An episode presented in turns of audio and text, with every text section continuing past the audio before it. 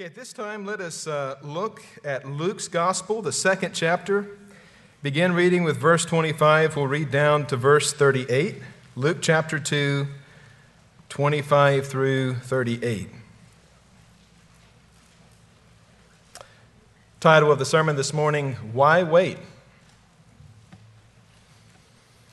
Luke chapter 2, verse 25.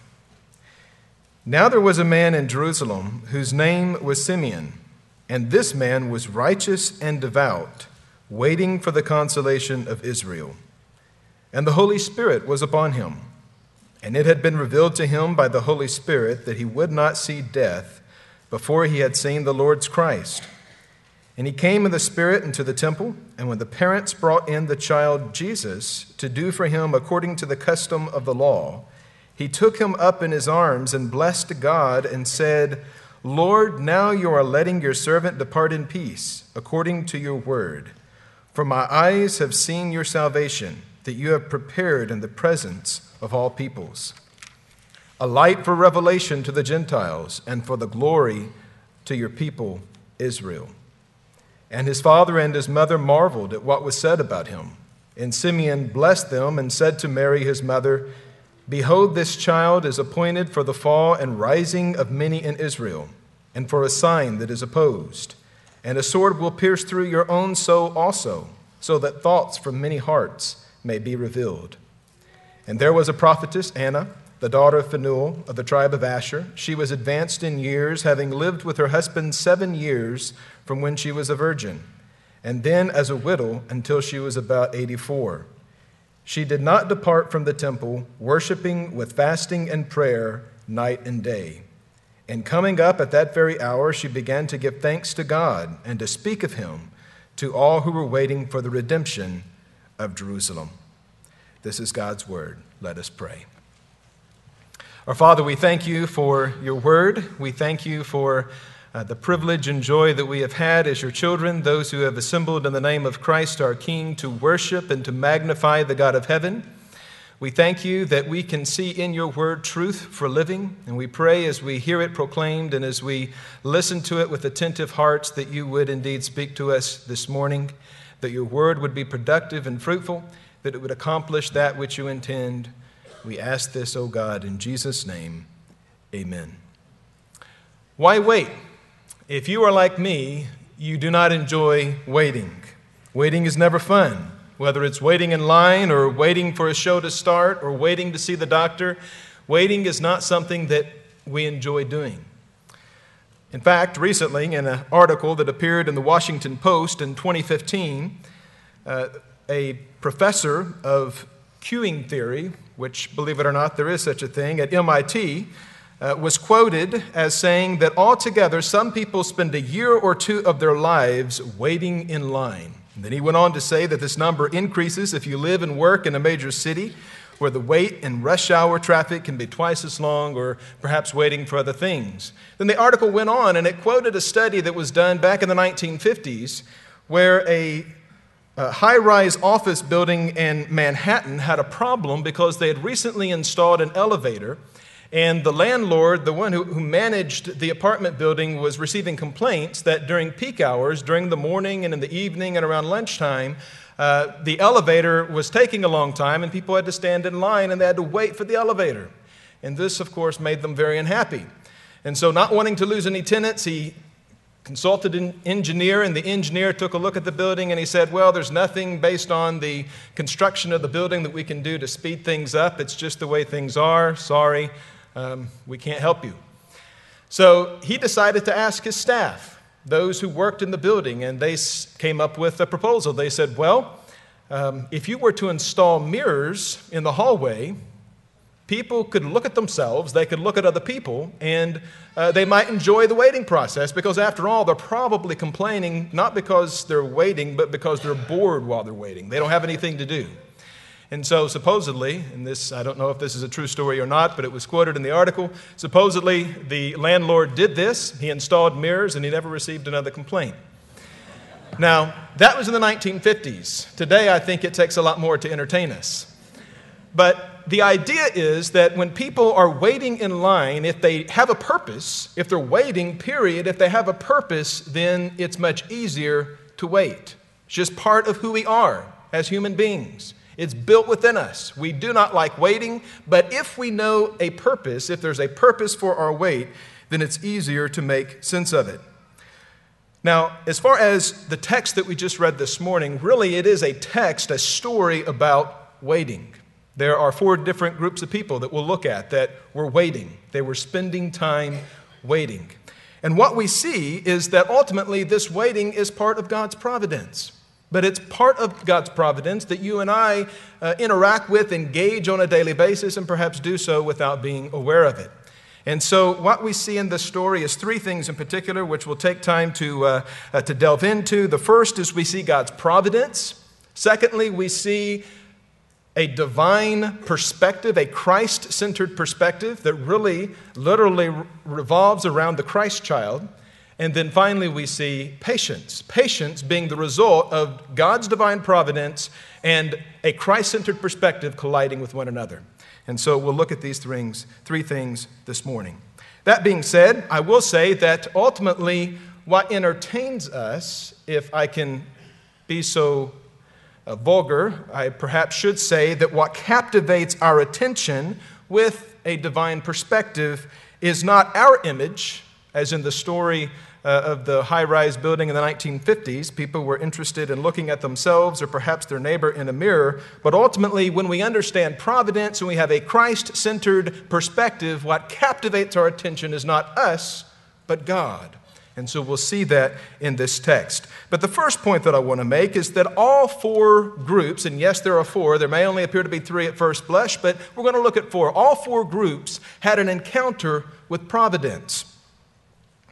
Now, uh, by providence, I mean the term that is defined in our own confession of faith as God, the creator of all things, upholding, directing, disposing, and governing all creatures, actions, and things according to his infallible foreknowledge and the free and immutable counsel of his own will.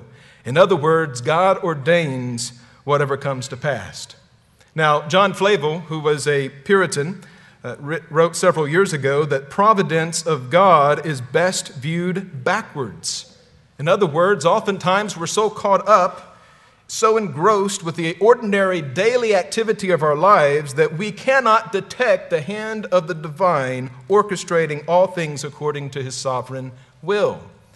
However, even though this may be true, the purpose of God's providence may not always be uh, known or revealed to us.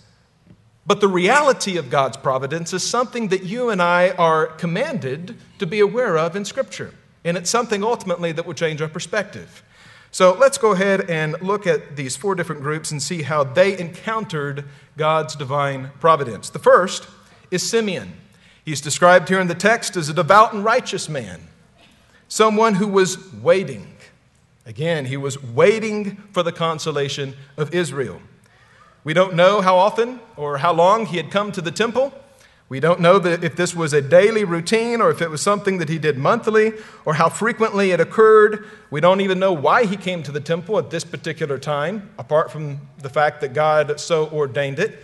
But he came to the temple on this day, much like any others, probably not really expecting anything to be different, although he was waiting Waiting can become such a habit that we don't really have the expectancy that we're ever going to get what we're waiting for. So perhaps that's the situation he was in. He came to the temple, he had been waiting for so many years, and on this particular day, he happened to come into the temple during the presentation of a child being presented before God, an infant and his mother that, according to the Levitical law, were declared impure, because if you're familiar with the, the law of, of Moses, the law of God in the Old Testament, you know that anytime somebody gave birth to a child, they were ritually, ceremonially impure, both they and their child. So, in order to fulfill the law of God and be pure again, they had to bring an offering, a sacrifice to the temple, preferably sheep, a lamb. Uh, and they would be purified. If they could not afford to bring a lamb, then they could bring two turtle doves, which is apparently what Moses, or what uh, Mary, rather, and Joseph brought with them. So at this particular time, they were in the temple. The Holy Spirit immediately prompted Simeon that this helpless babe that Mary had in her arms was the one for whom he had been waiting. The consolation of Israel. It was a person, and particularly a helpless child. So he's the first example of God's providence when he just so happened to be led of the Holy Spirit to go into the temple at this divine moment when he would have an encounter with the Holy Family, with Mary, with Joseph, and ultimately with Christ. Now, the next providential occurrence is that of Mary and Joseph. They're the second party here in the story. Now, why were they in the temple to begin with? Well, because you may remember, according to Matthew's gospel, Matthew chapter 1, Mary and Joseph came together. They were uh, engaged to be married, but before they were married, Mary was discovered to be with child. And she uh, was visited by an angel, and this child was none other than the Son of God. She had miraculously conceived, and the baby that was growing in her womb was the very promised Messiah, the Son of God, the one who was foretold by the prophets would come and would ultimately save his people from their sins. Well, Joseph was initially skeptical, but after being visited by an angel himself, he was informed that this was indeed the case, that they were to give birth to the Son of God, the one who would not only save his people from their sins, but also would be the dividing line of human history. The one whose life, death, burial, and resurrection would mean that human history would never be the same. And so here they are, they're in the temple, obeying the law of God as foretold or as uh, commanded in Leviticus chapter 12, verses 1 through 8. They're waiting. They're waiting in the temple. What are they waiting for? They're waiting to offer a sacrifice to God that will render them ceremonially clean. Now, the third character who's waiting here in the temple according to the text, is Anna. Again, there's not a lot of detail the scripture gives about Anna, uh, other than the fact that she appears to be uh, completely dedicated. Her life is completely dedicated to the worship of God. She's in the temple day and night, whether or not she lived there, or whether or not she just uh, frequented the temple so much that it felt like she lived there. And um, many of you can attest to that this week, having been here for VBS. Perhaps you feel like you live here as well.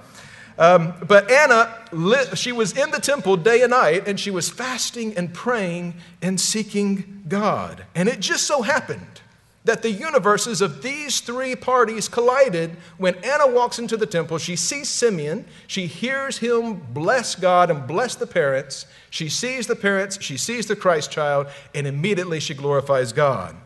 She realizes that this child is the one for whom she has been waiting. Now, the fourth group are the people to whom Anna, the prophetess, shares the good news. In a sense, she was the first evangelist. She was the first one to go and proclaim to a group of people that the Messiah, the Christ, had come. We don't know, again, much about this group. We don't know if they were a large group or a small group, if they were mainly centered around the temple or if they were spread throughout Judea. What we do know is that they were waiting for something. They were waiting for redemption. And so, all four groups of people Simeon, who's waiting for the consolation of Israel, Mary and Joseph, who are waiting to fulfill the command of God and offer up the sacrifice for the sake of their own purification, Anna, who's been waiting for redemption, and then the group of people who, as well, are waiting for redemption, their universes collide. And they realize and they're able to trace the divine hand of providence, bringing them together at one central moment. Now, providence is never about you and I. Providence is ultimately about God. Providence is ultimately about God so ordaining even the mundane circumstances of our lives so that we glorify Him. And at this particular moment, providence brought all four groups together, centered around Christ.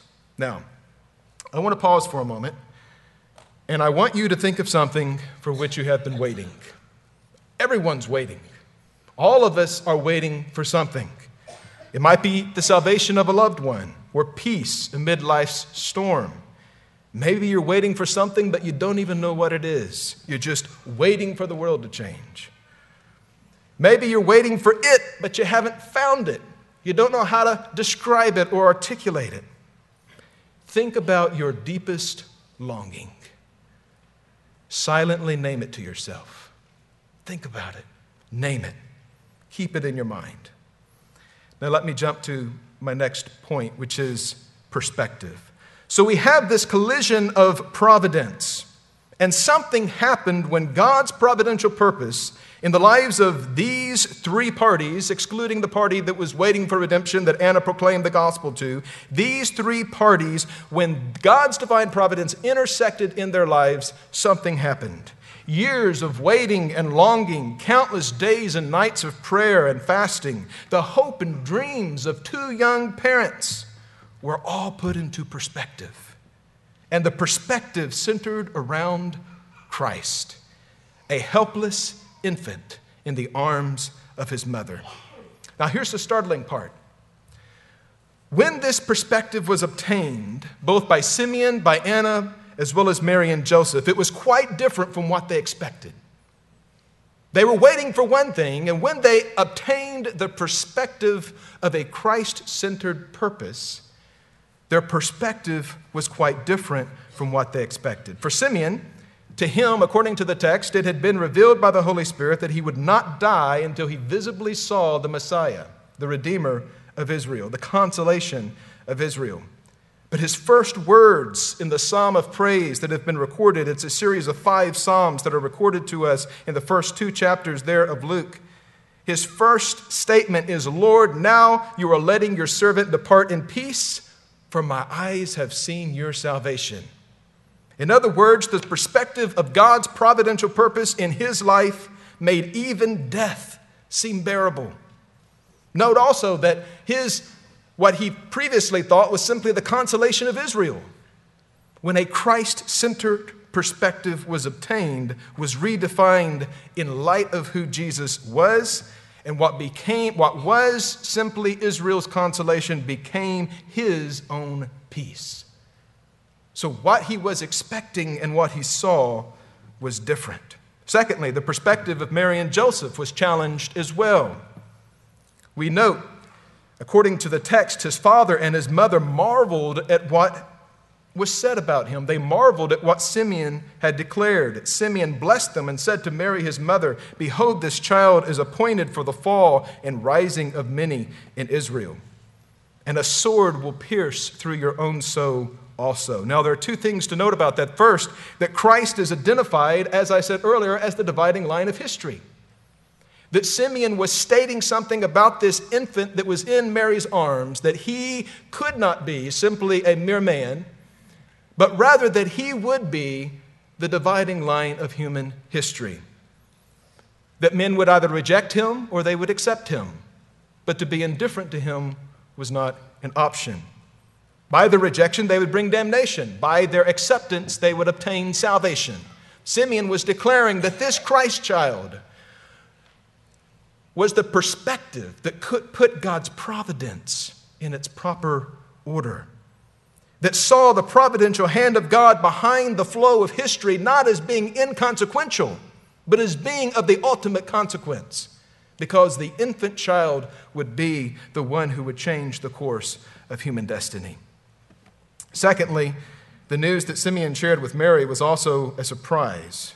Not only did Mary and Joseph marvel, but Mary heard that her destiny was to suffer because of the suffering of her son.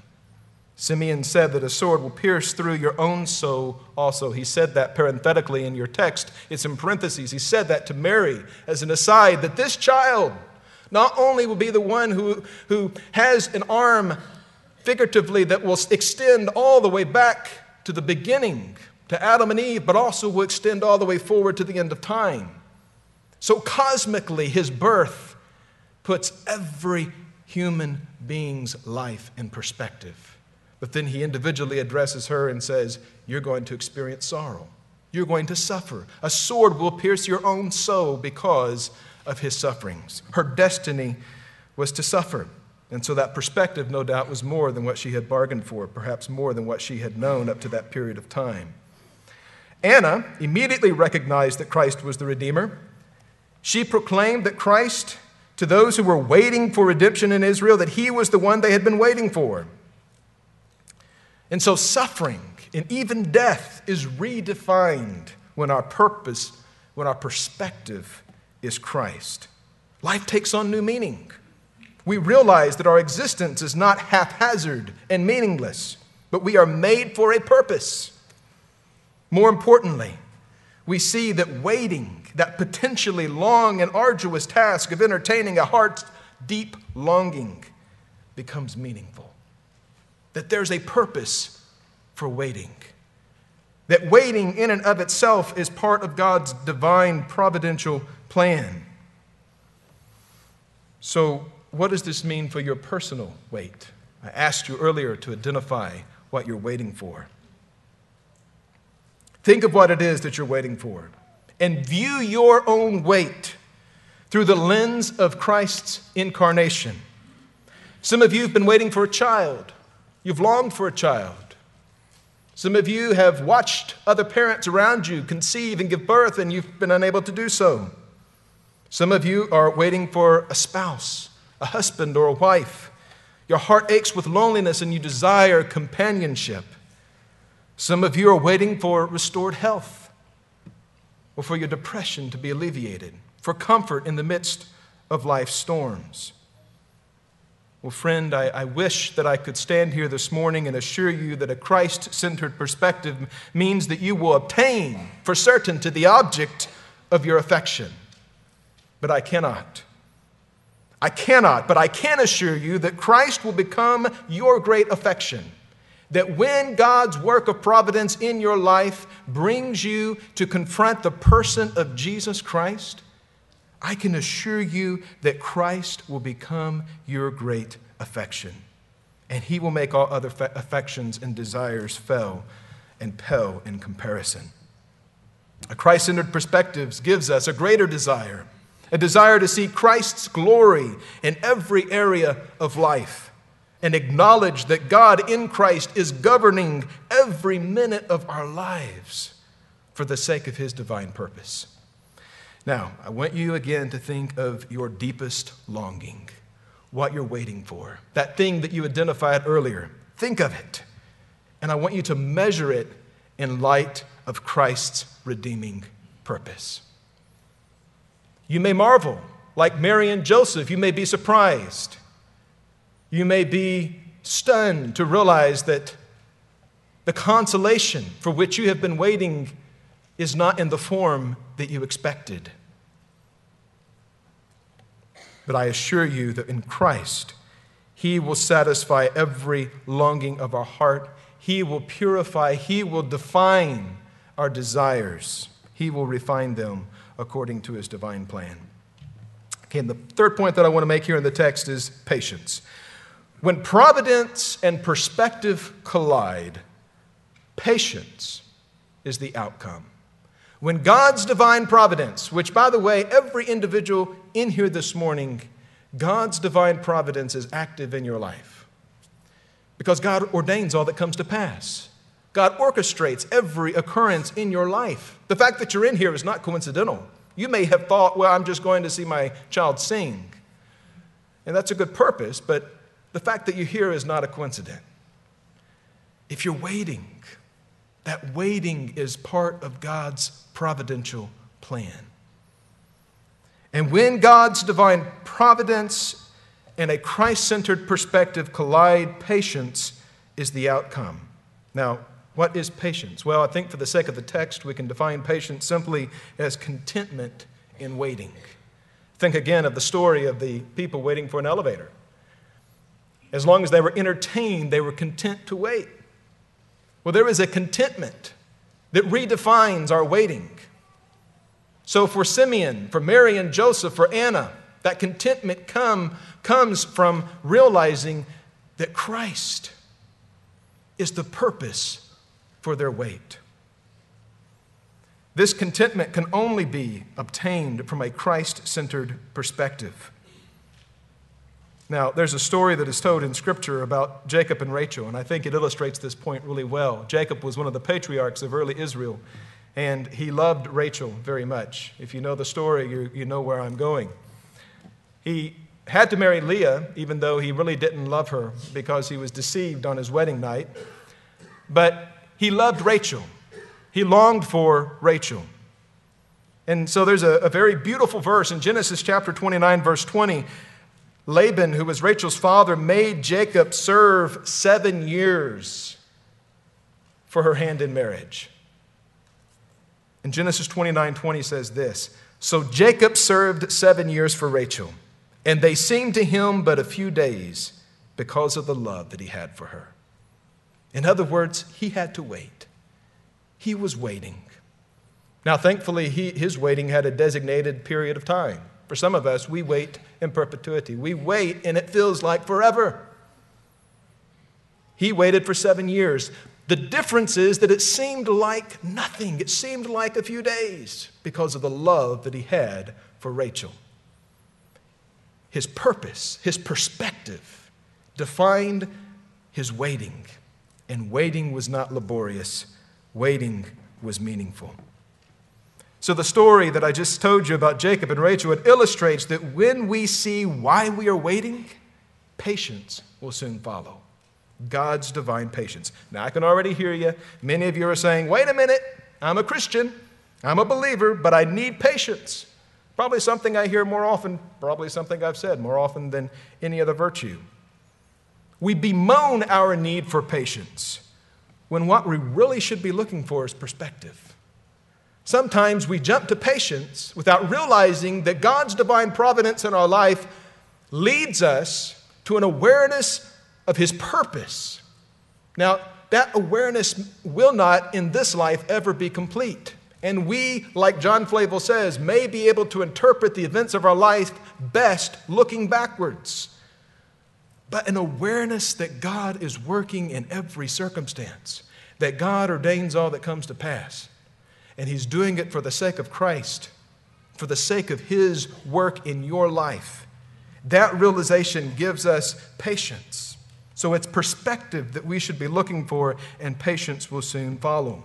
A Christ centered perspective enables us to trust God's work of providence so that we are not deterred by waiting. A Christ centered perspective might surprise you, like it did Mary and Joseph. It might surprise us when we realize that it comes in a different package than what we expected. But one thing is certain a Christ centered perspective will always reframe your circumstances. Now, to conclude and to apply this, I want you to think again of what your heart has been longing for, what you've been waiting for. And I want you to measure it in light of the fact, the reality that Jesus Christ came and died. He lived on this earth a perfect life, and He died and He rose again so that you and I might live. Maybe what you're waiting for you didn't realize, but maybe what you're waiting for is Him. Maybe you have never surrendered your life to Christ. Maybe you have never acknowledged him as your Lord and Savior. Maybe you have never repented of your sins and turned from him.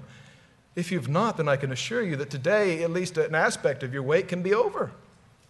That you can know the goodness of God as revealed in the person of Jesus Christ, this Messiah. But regardless of what you're waiting for, when we understand God's providential work in our life, and we see our life through the lens of a Christ centered perspective, then we are able to enjoy God's good patience. Recently, my wife graciously gifted me with a fully decorated office without me knowing about it. Many of you have seen it, you know it's a blessing. She did a great job, but uh, she was able somehow to keep it hidden from me for several months. And so there was one day in particular, one Friday when I was off and I was at home, that she simply told me she needed to run some errands. It was 10 a.m. when she left the house. And uh, I thought, okay, no problem. 2 p.m. rolls around, she's still not there. 3 p.m. rolls around, she's still not there. 4 p.m. rolls around, I'm thinking, okay, what errand could possibly be taking this long? My youngest daughter had had her nap. The two sons were getting anxious. anxious. I'm thinking, okay, it's about time that you come back now. it wasn't until the following, that was a Friday, it wasn't until the following Sunday when I walked in my office and I looked around and I saw everything that she'd been up to that I was, able to understand and appreciate and actually feel very happy that I didn't complain too much. um, of the good gift that she was giving me. Now, I say that because had I known the gift that she was giving, it may have been much easier for me to have endured that long Friday. God does not always reveal to us his purpose, but he always reveals to us the fact that he is working for our good in his glory. That is a certainty of Scripture. And so, knowing that gives us patience. Paul says it like this in Romans 8:32. He said, "He who would not spare his own son but gave him up for us all, how will he not also with him graciously give us all things?" In other words, measure your heart's desire, that thing which you've been waiting for, by the incarnation of Christ. The fact that Christ, his coming, his death, his burial, his resurrection, is a demonstration of God's great love to you and God's faithfulness in your life. That regardless of what your circumstances might be, his providential hand is ordaining all that you are experiencing. Seeing things through the incarnation, the lens of a Christ centered perspective, enables us to have hope. And as we find ourselves as Christians in the 21st century sandwiched between the first advent, the first coming of Christ, and his return, we're given this task of waiting. We are waiting, individually but corporately, not as those who have no hope in this life because Christ is even now redeeming all things, but as those who are awaiting the completion of redemption. And a Christ centered perspective reveals the truth behind our wait. Even though this world may seem dark, even though the sin may seem strong and the wrong may seem great, we know that God is the ruler yet.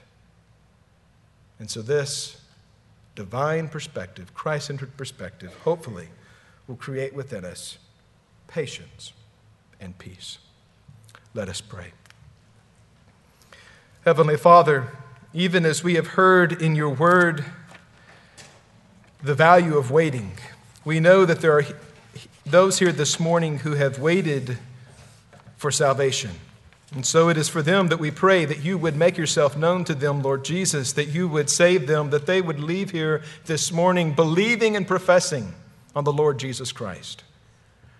We know also that for those who have believed and have believed for many years, there's still a longing within each heart. And we ask, O oh God, that you would bring home to us the veracity of your word, the truth of your scripture, the reality that your providence orchestrates all that we experience.